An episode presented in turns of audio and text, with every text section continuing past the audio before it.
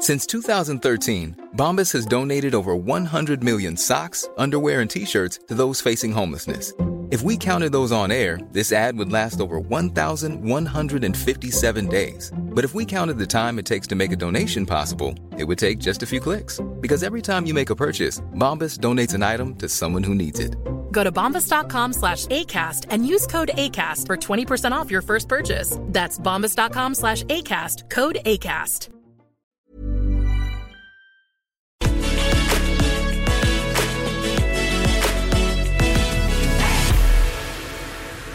Hello, this is Owen Jones. Welcome to the podcast. So, today, Alexei Sayle, bit of an iconic comedian, really rose to fame in the 1980s with hilarious comedy. Part of a kind of struggle against Thatcherism in the arts. Bit of an iconic part of that. And, I mean, he's an actor, he's been in Indiana, Indiana Jones even, uh, as well as many, many other things on the telly.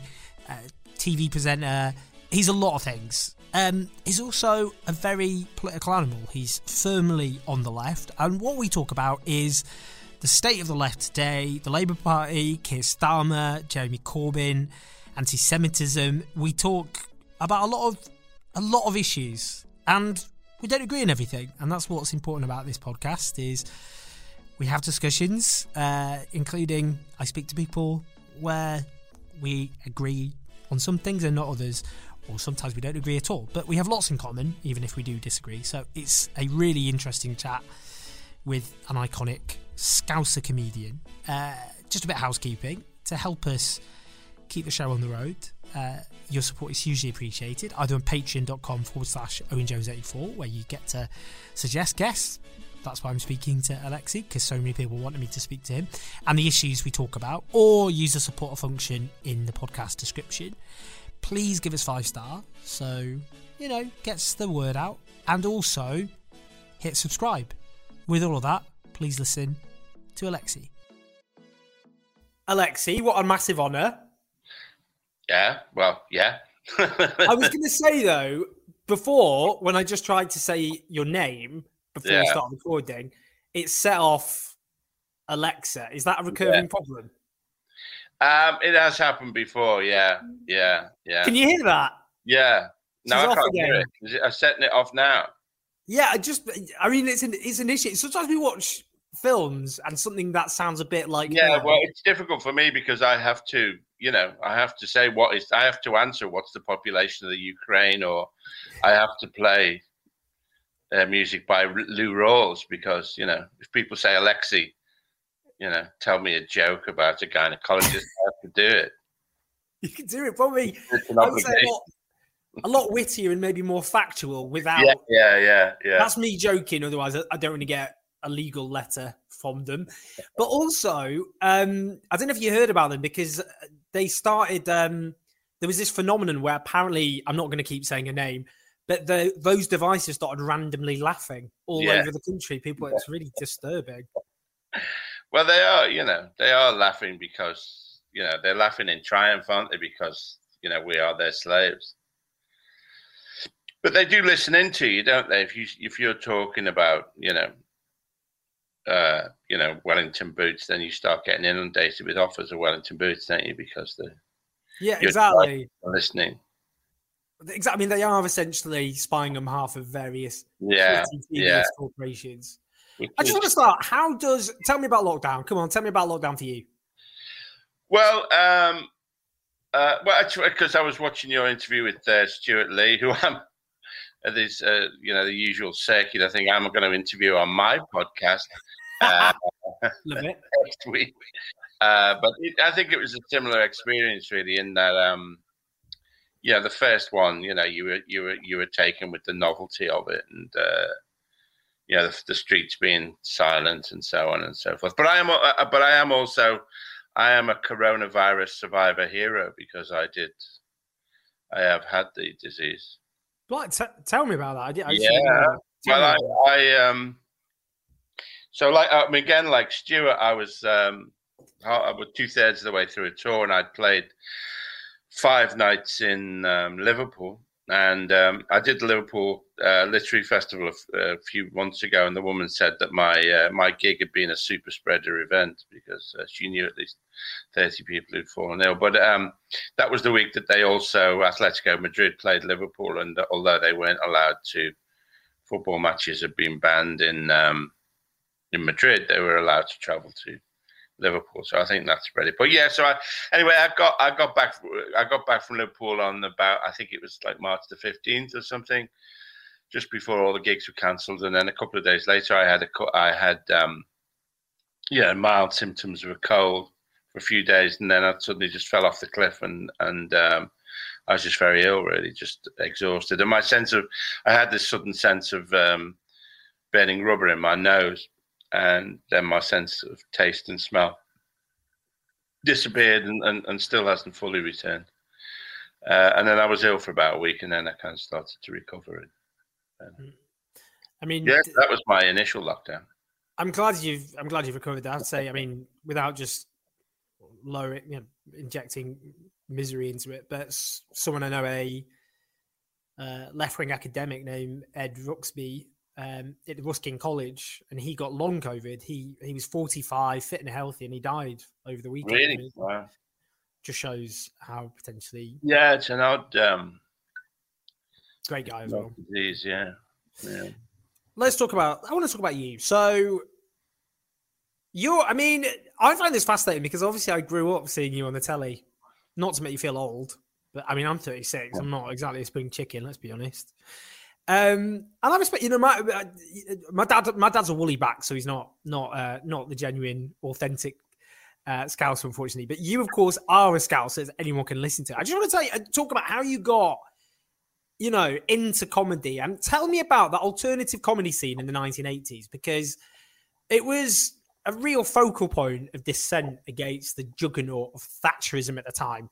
So I just want to hear about that, how you got into it, and and and just how significant it was, I guess, for people who felt they were living under kind of cultural occupation in a very right wing. Yeah, yeah. Um, well, I mean, it, it, where it's, it's, hard. I mean, in a sense, it's hard to know where to start. I mean, I think I, uh, yeah, both my parents were working class. My dad worked on the railways. And my mother worked for um, football pools. Pools clock, um, but they were both members of the Communist Party, so I had a slightly um, outre upbringing. Uh, but uh, I was I was always you know it's a very literary household and stuff. But uh, I had a lot of books about, and we went to the theatre. Um, although you know, as I said, because they were in the Communist Party, when everybody else was going to see the Beatles, I was going to see the Red Army Ensemble, which was a, a choir composed entirely of uh, KGB torturers who would um, sing "Roll Out the Barrel."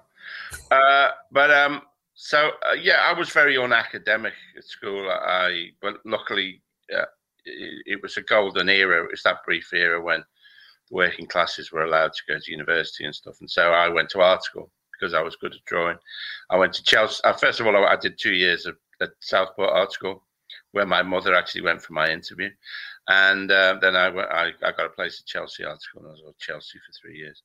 Then uh, I was basically unemployed for about five or six years. But um, a friend of mine, uh, whose parents were also in the Communist Party back in Liverpool, he uh, he, he, was doing a, a, a, cabaret, a kind of fringe theatre production of uh, songs and poems of Bertolt Brecht, and he asked me to be in it because I'd been in the school play with him.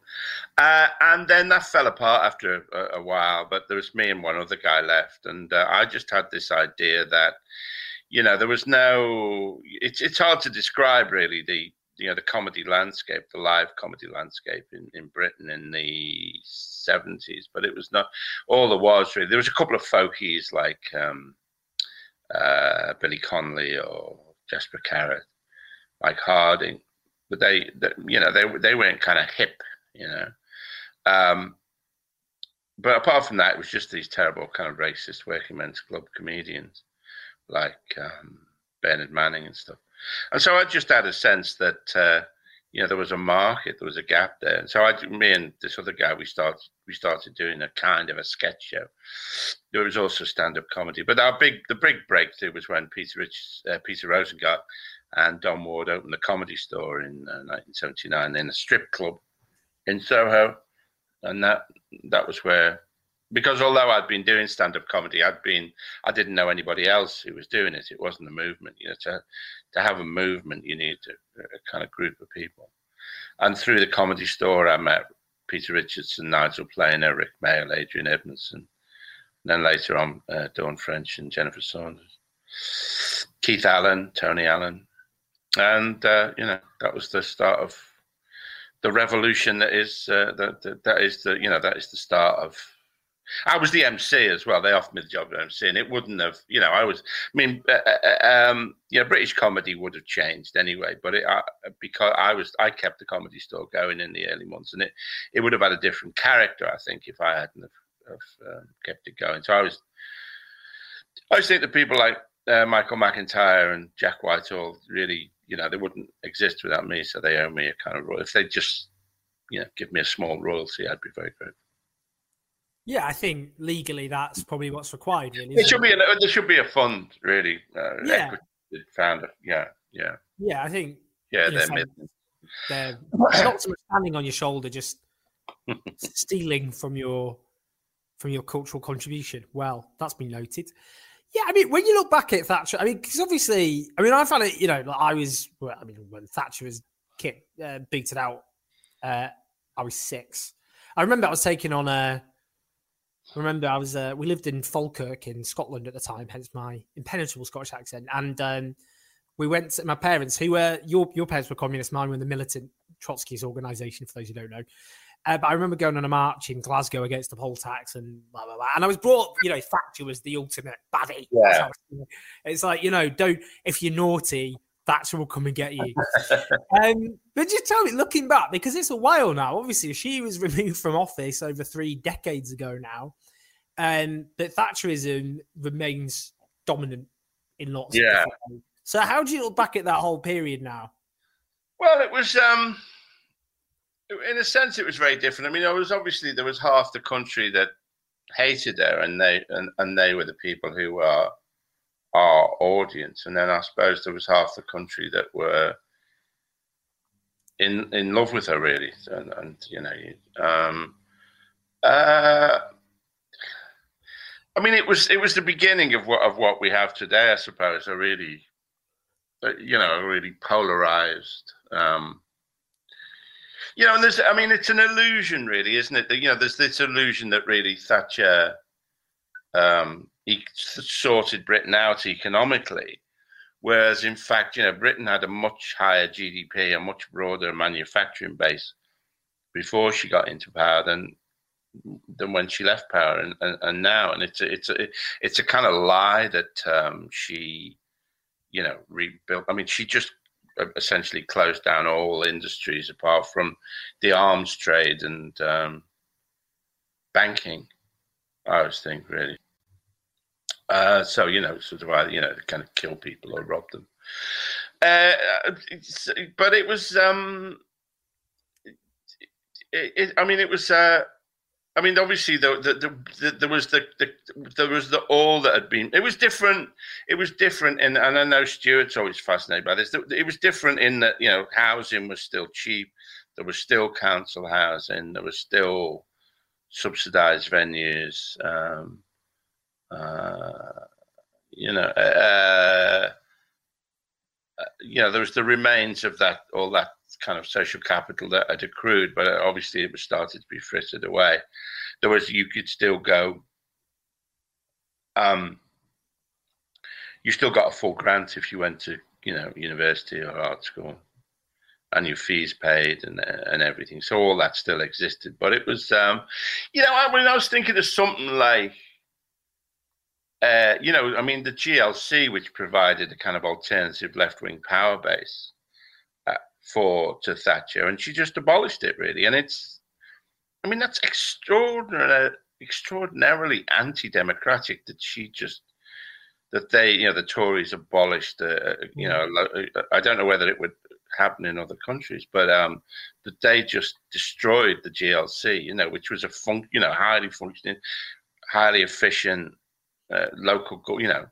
Yeah, for those who don't know, the the Greater London Council, and they uh, yeah. they um obviously supported. I mean, they were pioneering. They supported, for example, LGBTQ organisations at a time that was very popular. But yeah, yeah, yeah. We, they, um, they uh, put on City Hall, which is obviously just down the way from Westminster at the time, um, the House of Commons, didn't they? They put on the unemployment figures. Uh, yeah. Put on this massive billboard uh, or flashing up above City Hall. Yeah. I always thought they were boasting about that, really. but it seemed a bit like they were like, oh, how many unemployed people? Um, yeah, uh, but it was. I mean, it was just you know, it's you know, we think of of of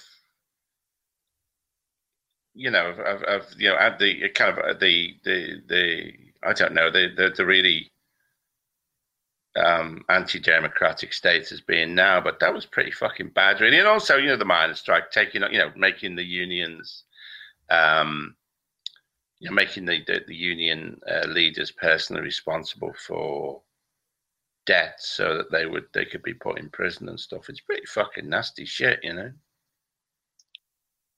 looking back, how would you compare this lot of Tories to the Tories you so hilariously and eloquently railed against back in the 1980s?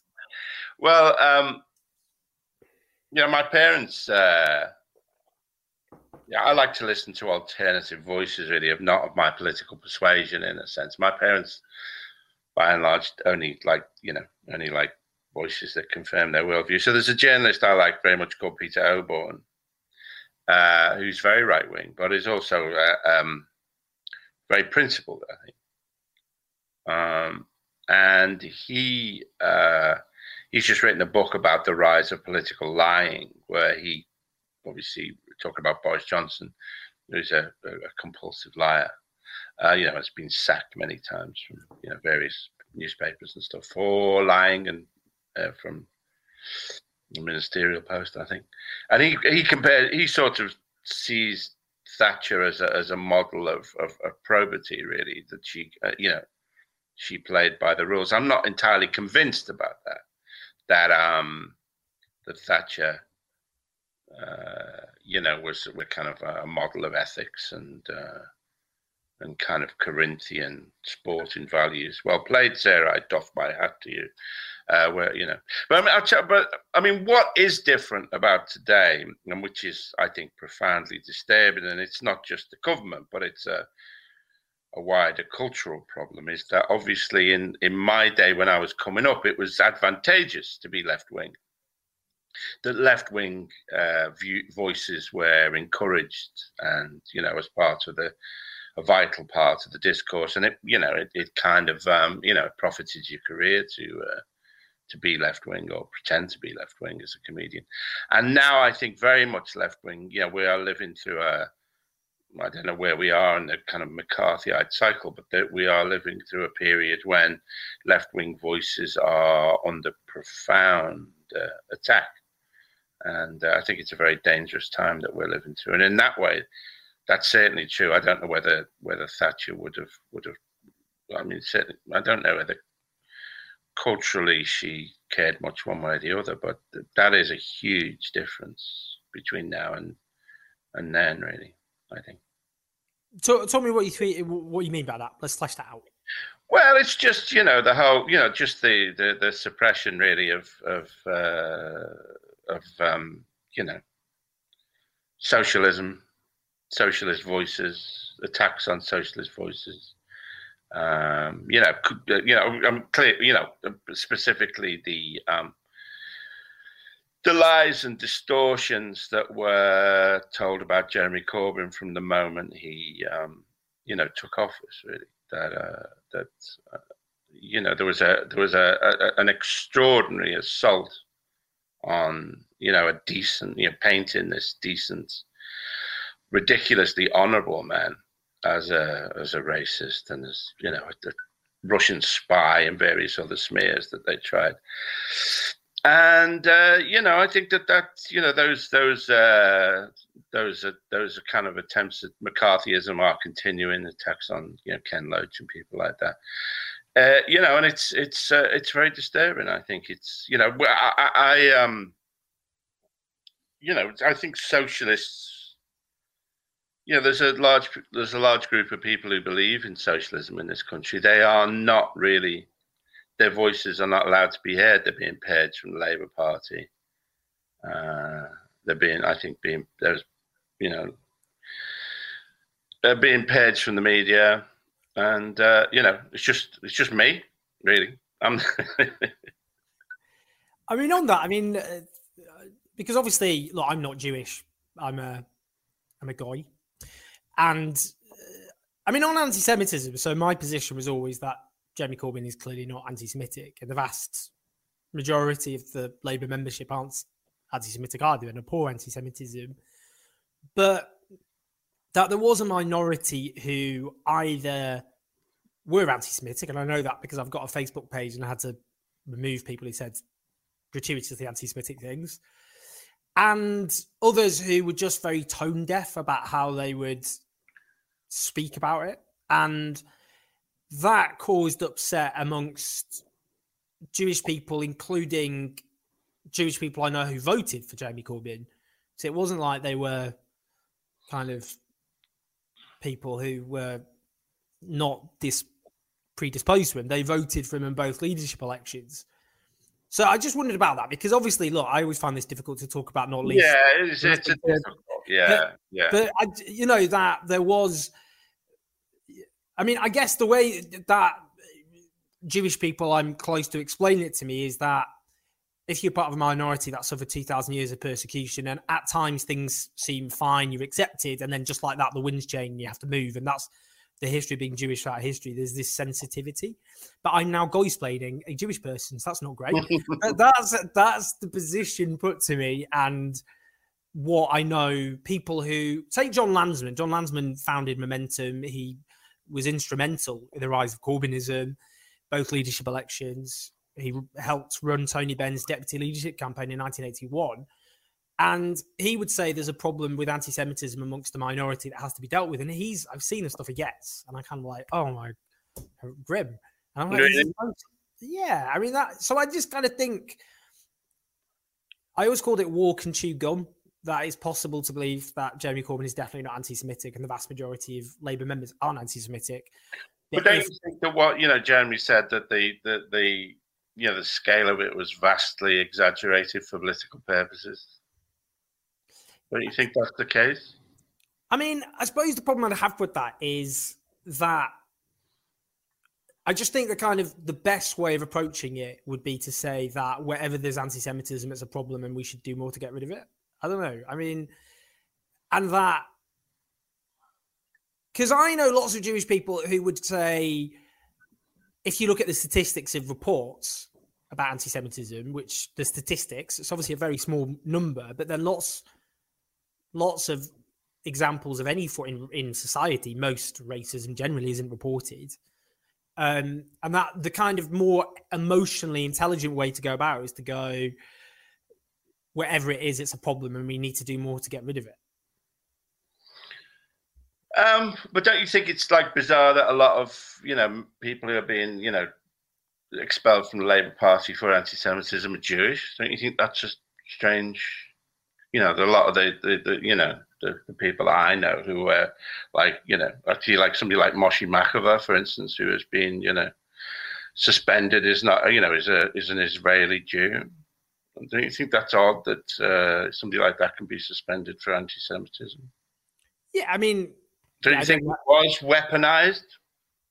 It is being weaponized to as an attack on on um, on left wing voices as a generalized attack because most most uh, people who are left wing will be pro Palestinian and therefore yeah. Look, I, look, I'll be honest. I've you know, because of my support for Jeremy Corbyn and for the Palestinian struggle for national self determination, of course, I've had that against me. But I, I, mean, I just always, when I speak to Jewish people, including Jewish people on the left, and I can see that their anger and upset is real, that it's not contrived, it's real, then in the same way that if a black person was talking about their lived experience or a Muslim was talking about their lived experience, then I just think, you know, I have a responsibility to listen. And obviously, there are, except that in any minority, there's always a range of views. But I just, it seemed that all the evidence pointed to the,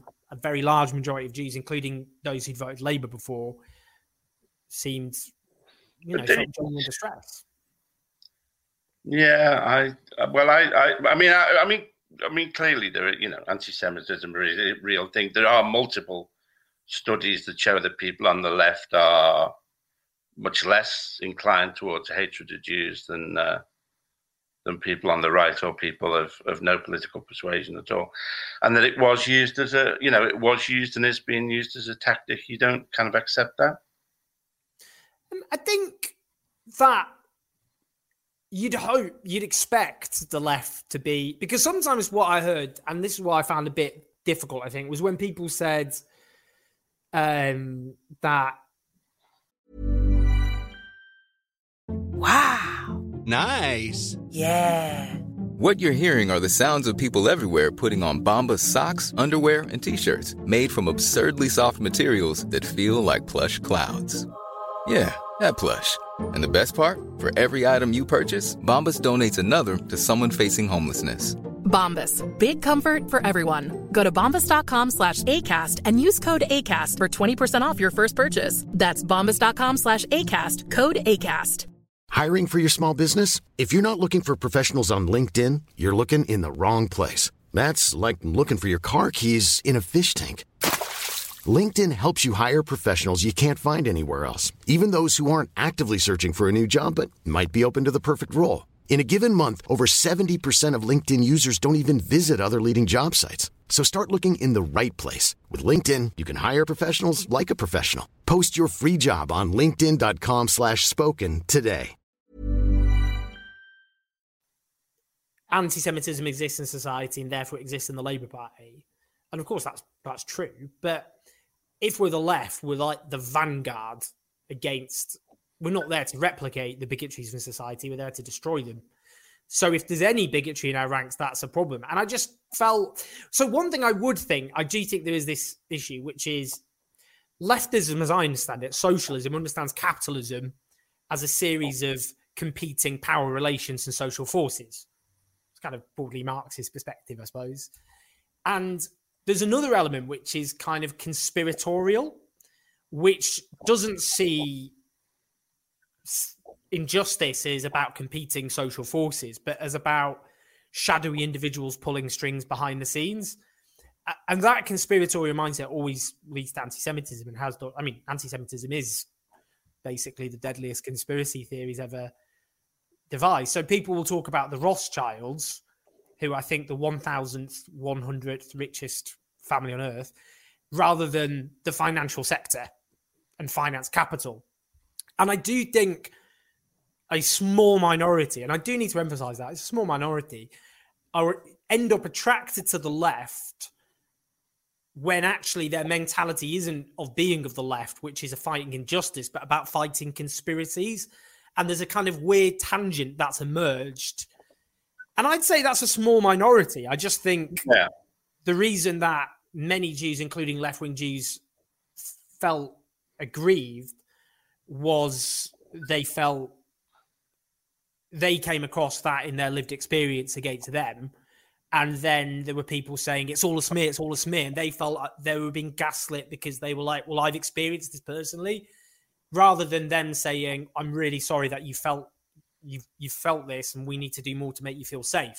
I've said a lot, and again, I'm not Jewish, and this is yeah. Well, thank you for coming on my podcast, and uh, well, I mean, you know, it's uh, I, I think I broadly disagree with your your analysis of what's happened. I think you know, I, I have a feeling that uh, you know that left wing voices are under attack, but you know, I'm interested to hear your.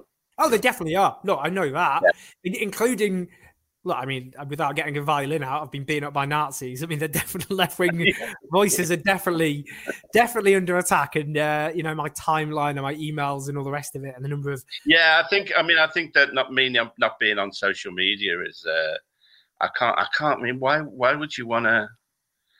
Why would you want to just be assaulted by you know I mean well you you've been assaulted by ourselves both physically and uh, online but I mean why I can't never understand why anybody wants that, sheer masochism because yeah. I don't think I'm going to lie on my deathbed thinking oh I wish I'd I wish I'd spent more time arguing with Barry five six nine about why I'm really uh, yeah. a commie bastard.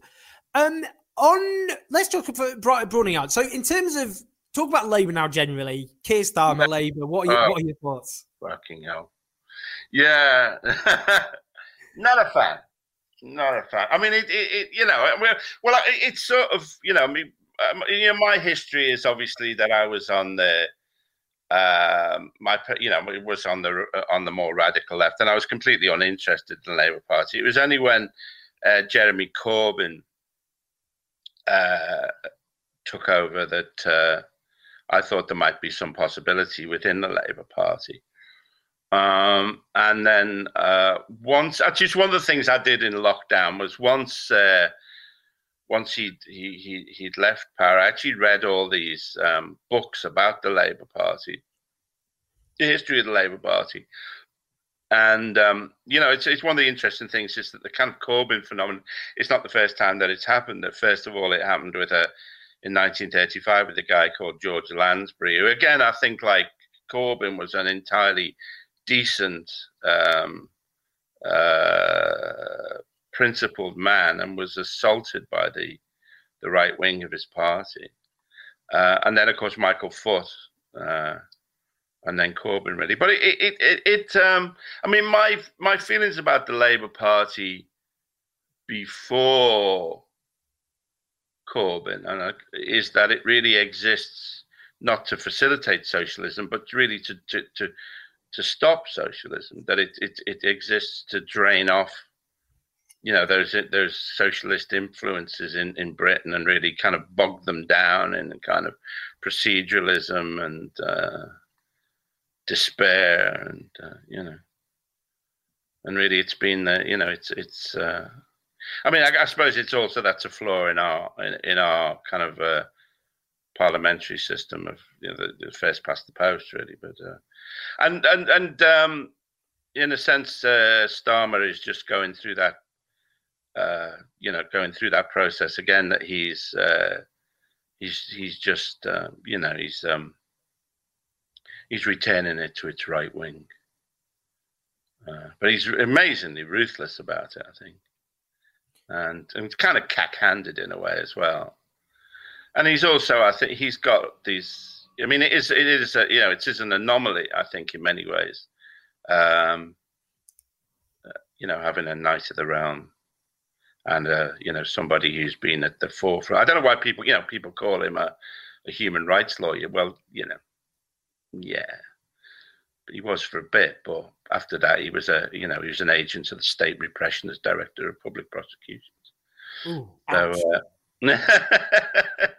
what, how? how just, you... Come on, come on, justify the Labour Party to me. Come on. Oh, I love that. Oh, ooh, ooh, feisty one you are as the Inbetweeners. Uh, just a little homage. Um, well, I mean, I suppose the way I would look at it as a socialist is, and I didn't vote for. I mean, I, I must say, you are. I mean, I have to accede. I mean, you're you know you campaign and you're in the labor. I mean, my my job, my role is to stand on the sidelines and sneer. So uh, yeah, know, I mean, I do a lot of that as well. I'm often accused of doing that. I mean, yeah, I mean, you know, I didn't I, as a I voted for Rebecca Long Bailey as because I'm on the left and she was the left wing candidate. I've always voted for the left wing candidate in every leadership election. I guess the way I look at the Labour Party is because one thing you just said is our electoral system, and I just think every attempt to create a party to the left of the Labour has died a terrible death because of the electoral system, but also because of the trade union link. Um, obviously, Labour was founded, unlike other similar parties, to be the political wing of the Labour movement, and uh, that gives it an organic link with working people and their families and so on and their communities. And if that was severed, then I'd be like, well, that's not anything worth claiming or fighting for. But I think because of that, it is. And I think if you can build extra parliamentary pressure and you have a left within the Labour Party, they can have a double pronged kind of pressure on the leadership. That's my hope, anyway. How's that working out for you? Well, I mean, to be fair, we are in the middle of a pandemic, so it's quite hard to mobilize. Yeah.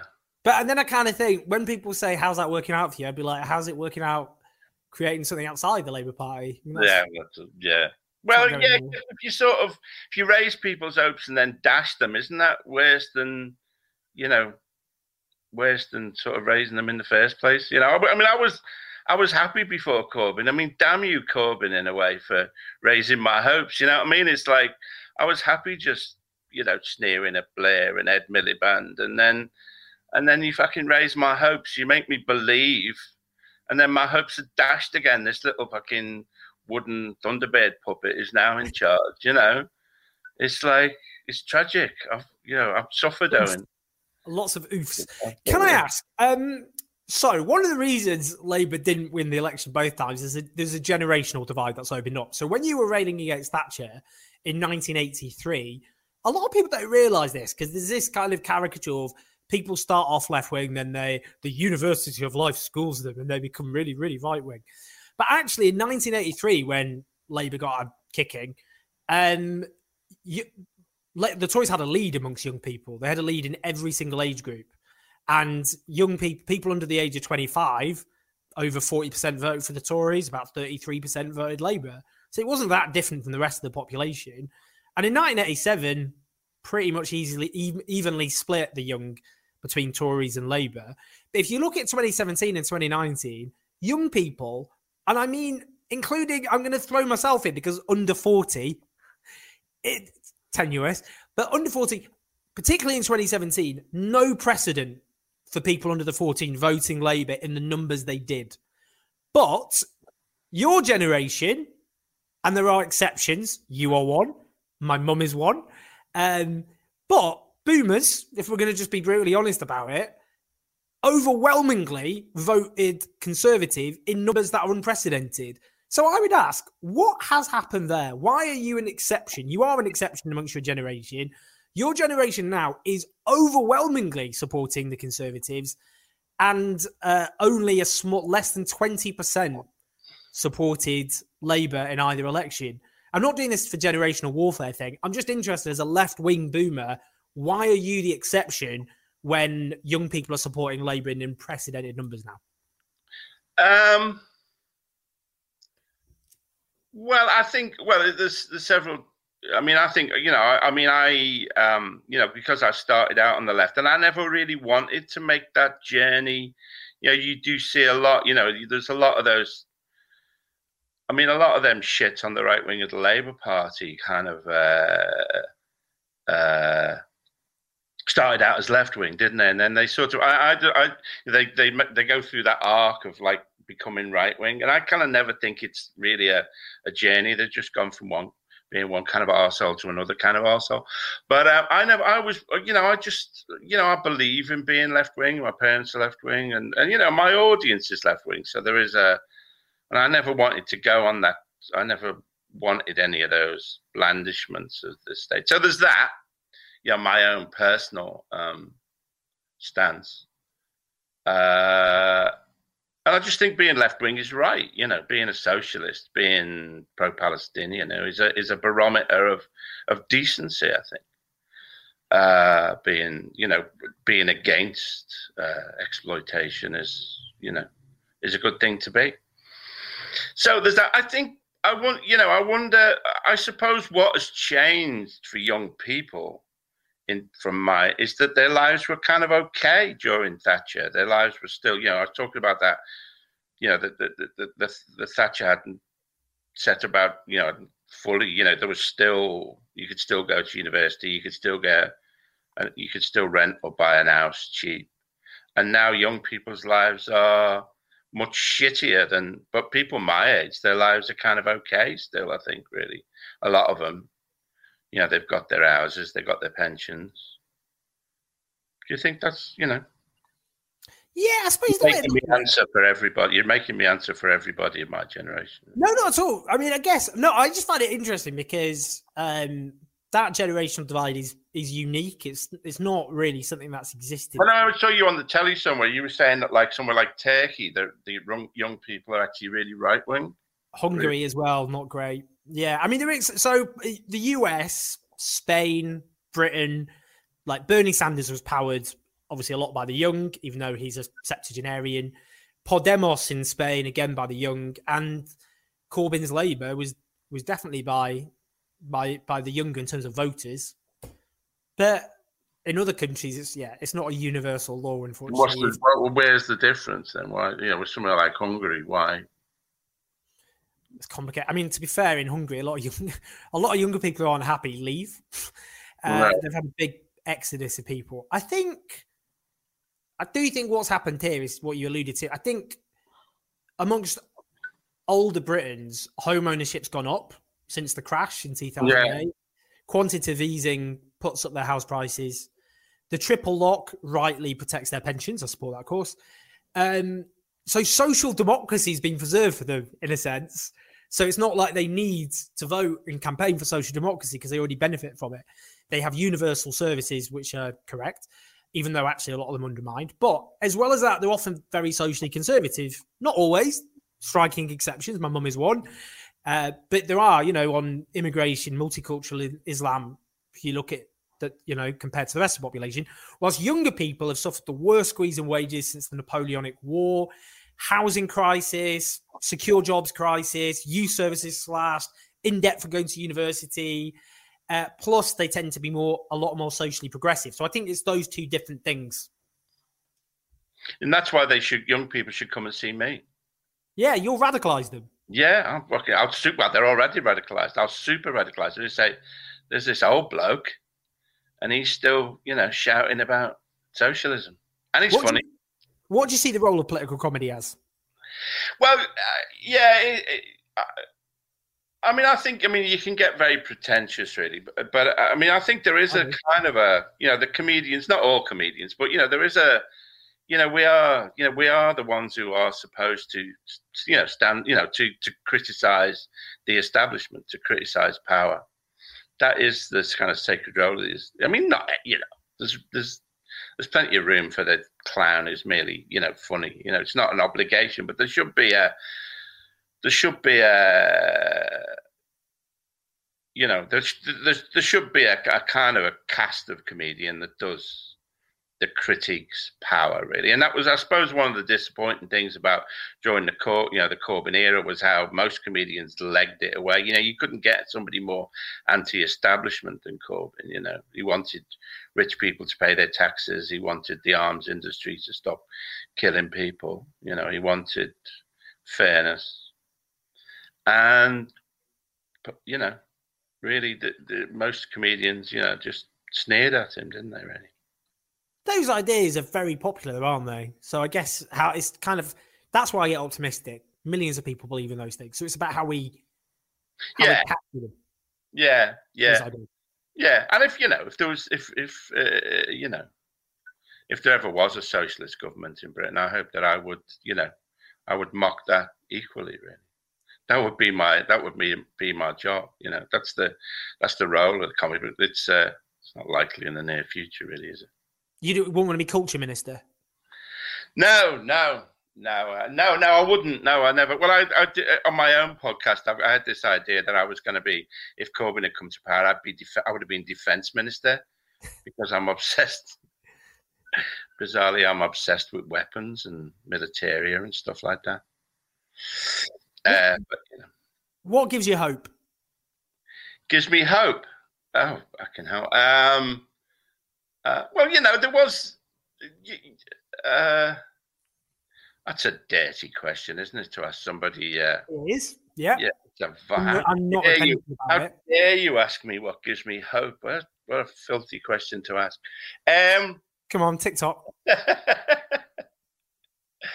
you know, there was. You know, Corbyn started something. You know, I, I hope that it is. Um, uh, you know, that, that, that, that, that there will be a a more coherent and better response next time round. Really, as I say, I do. I I think we're living in particularly dark times, but uh, uh, you know, in a way, I don't know. Maybe um, I'm still going. Well. You are very strong. do you worry? Just to get really depressing, do you worry some form of fascism might succeed in the West?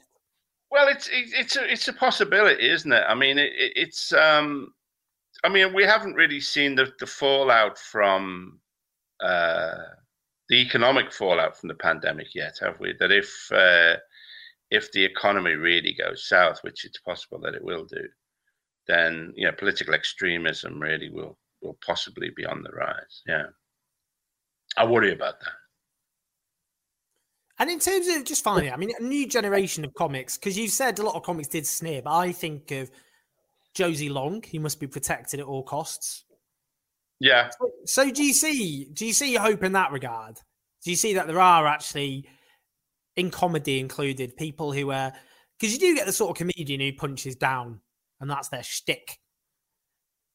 But then you do have comedians who want to take on the people who actually have power in a funny way. So there is that your tradition lives on. Yeah, yeah. Well, they are. They're all. You know, Josie Long. You know, you know, they're they're the, the younger ones. They're all my children, really. Mark Steel, to be fair, is um, not so young. Yeah. Mark Steel. Yeah, yeah, and Stewart as well. He's my he's my errant he's my errant nephew. I think. Absolutely love Stewart. We all love Stewart. Yeah, I mean it's it's also I suppose you know I mean if if um if if if the times get more fraught, then that's you know that can be good for art as well. People you know people are forced to take sides. People are forced to um, you know respond. I think so. I mean, maybe it'll be. I, I think in a way we're heading for frightening times, but maybe artistically they're also very exciting as well. Maybe that's a, a weird kind of hope. And, and if if you were, if there was, I'm sure there are wannabe comedians watching or listening to this. What would you What would you say to them? It, it, well, in, in, what sense? Well, I don't know. It's not. It's not. It's a tough gig, isn't it? In, in every regard. Yeah. It, but what would you? Because also, as you said, you know, one of the things I spoke to with Stewart Lee was about because actually of the attack on the welfare state, it used to be the case that aspiring working class musicians and and and comedians and artists and writers they had support, and that's gone. And now it's like go and work in a call center immediately, and then yeah, yeah. I know it's it's it's very hard. It's very hard, but you know, I mean, I mean, comedy is not, uh, you know, if, if, you want to be a comedian, and again, it's, it's, I think it is much harder now. And it's, I know Stewart, it's one of Stewart's, you know, obsessions that it, you know, it was easier in the past. Um, but if you want to be a comic, then it, it, you can't do it theoretically. You have to find a way to do it. Really, you have to just get out there and um, perform. You know. Um, and it's difficult now. You know, it's because there are a lot more posh kids. You know, as in music and in comedy as well. There are there are there are a lot more posh kids out there, but you just I you know I can't think of any other way to do it apart from just doing it, forcing your way through, really. And do you think the problem with that is because obviously everyone's a prisoner of their background, but the problem is that if you have so many people from similar backgrounds, then it just becomes harder to have interesting life experiences, which often inform comedy and music. They get taken away. Yeah, I think that. um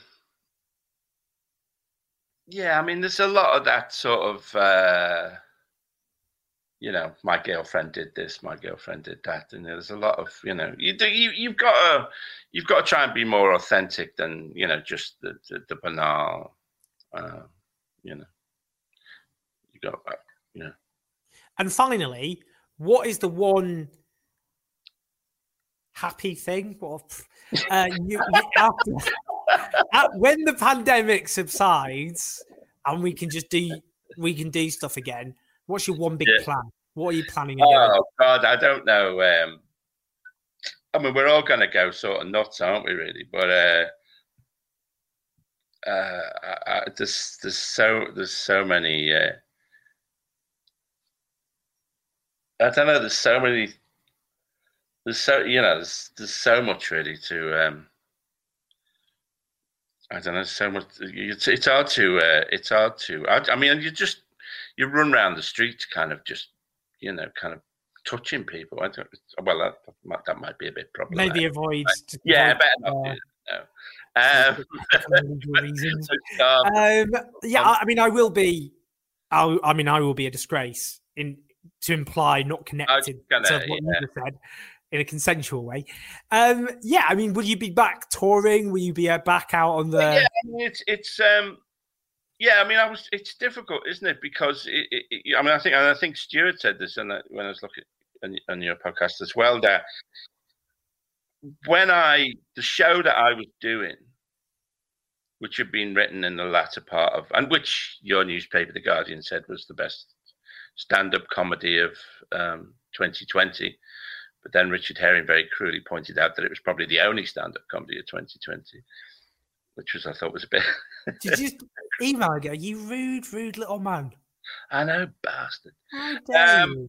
uh, but uh, yeah, um, but it was a perfect show that like um, uh, it, it, it brilliantly summed up the zeitgeist of like late 2019, the the early 2020. You know, it was like fantastically, uh, you know, summed up the anger of the post kind of 2019 election and. Um, encapsulate you know and it, it you know you thought well what could come along that could possibly disrupt that? You know what could possibly uh uh you know happen? You know i'll get a good year i'll get a good two years out of this this show. You know this is going to remain current and topical. Wow this all. oh i could be able to milk this for two years. Um and you know in, in, you know within two months it was fucking dead. So i don't know whether i can go out and you know do a show that uh uh you know that show can, well like i think stewart said the same. Can you do can you do it like as nostalgia? Uh, you know do you remember 2019 do you remember how angry we felt about the election? You know a lot of the material. So i'm gonna have to like write a whole new you know usually you get two years out of a live show i got like 27 gigs um so i may have to like right and it- the other thing is i mean it- whether um whether people will whether they'll only want you to talk about the pandemic or whether they won't want you to talk about the pandemic at all That's what I can't work out. You know, I'm Yeah. trying to work out after the pandemic. Like, will there be lots of films and TV dramas about this, or will people for a long time be like, I don't want to think about this? Yeah, yeah. It's like Hollywood didn't really start making films about Vietnam until like 10, 15 years after, did it really? You know? Yeah, and also I do think I sometimes think I've got a niece, beautiful little girl, two years old, and I kind of think in ten years she'll be like, "Oh, what was it like? It must have been," so... and it's actually quite boring most of the time. Yeah, well, that's that's certainly true. But it's it's it's certainly it's difficult to know. I mean, uh, you'll have to. I think I'll have to. If I'm going to go back to stand up, then I'll have to go out and um, you know just find out what people want to want to hear about. Really. Uh, I mean, who knows? Because it is, as you say, it's like this weird iron law since 2015 that, however completely extreme you thought the year before was, it will always get more extreme. Yeah. Uh, like, you know, 20, 2016 was like, oh, now Trump's president. And then it just carried on going. And then at the end of 2019, you're like, well, this couldn't get any worse at least. yeah. And there we have it. Um, it was a big honor. I can't say your name because I don't want to set off my device in the corner. So I will say Mr. Sayle. yeah. Thank you. Uh, yeah. Yeah. I hope I wasn't uh, too dull.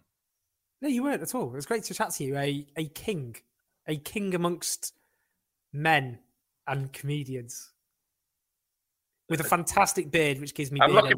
I'm just looking at my. I look, I'm looking particularly Santa-ish today, aren't I? Really? It seems to be a common thing amongst comedians. Stewart Lee had the similar affliction. I do Yeah, get yeah, beard yeah. envy.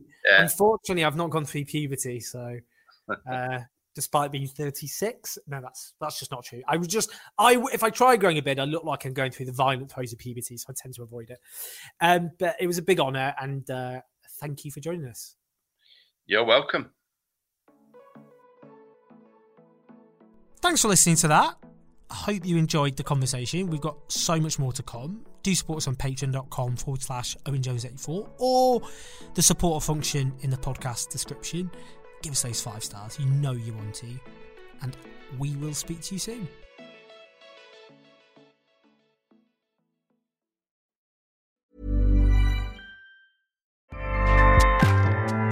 ACAST powers the world's best podcasts. Here's a show that we recommend. Are you a reality TV junkie? Do you ever think, dang, I wish I had someone to talk to about all the trash TV that I watch? Well, look no further, garbage lover, because Reality Gaze is a podcast for you. Hello, I'm Maddie. And I'm Poodle, and we're the Reality Gaze. We talk about all your favorite unscripted shows like The Golden Bachelor, Love is Blind, and TLC's big, messy behemoth 90 Day Fiancé. And if you're driving to work, folding laundry, or just pretending to listen to your husband talk about sports, just put on the pod, and you've instantly got two gay besties spilling all the tea and reading these people for filth. So come at us, y'all. Find Reality Gaze wherever you listen to podcasts.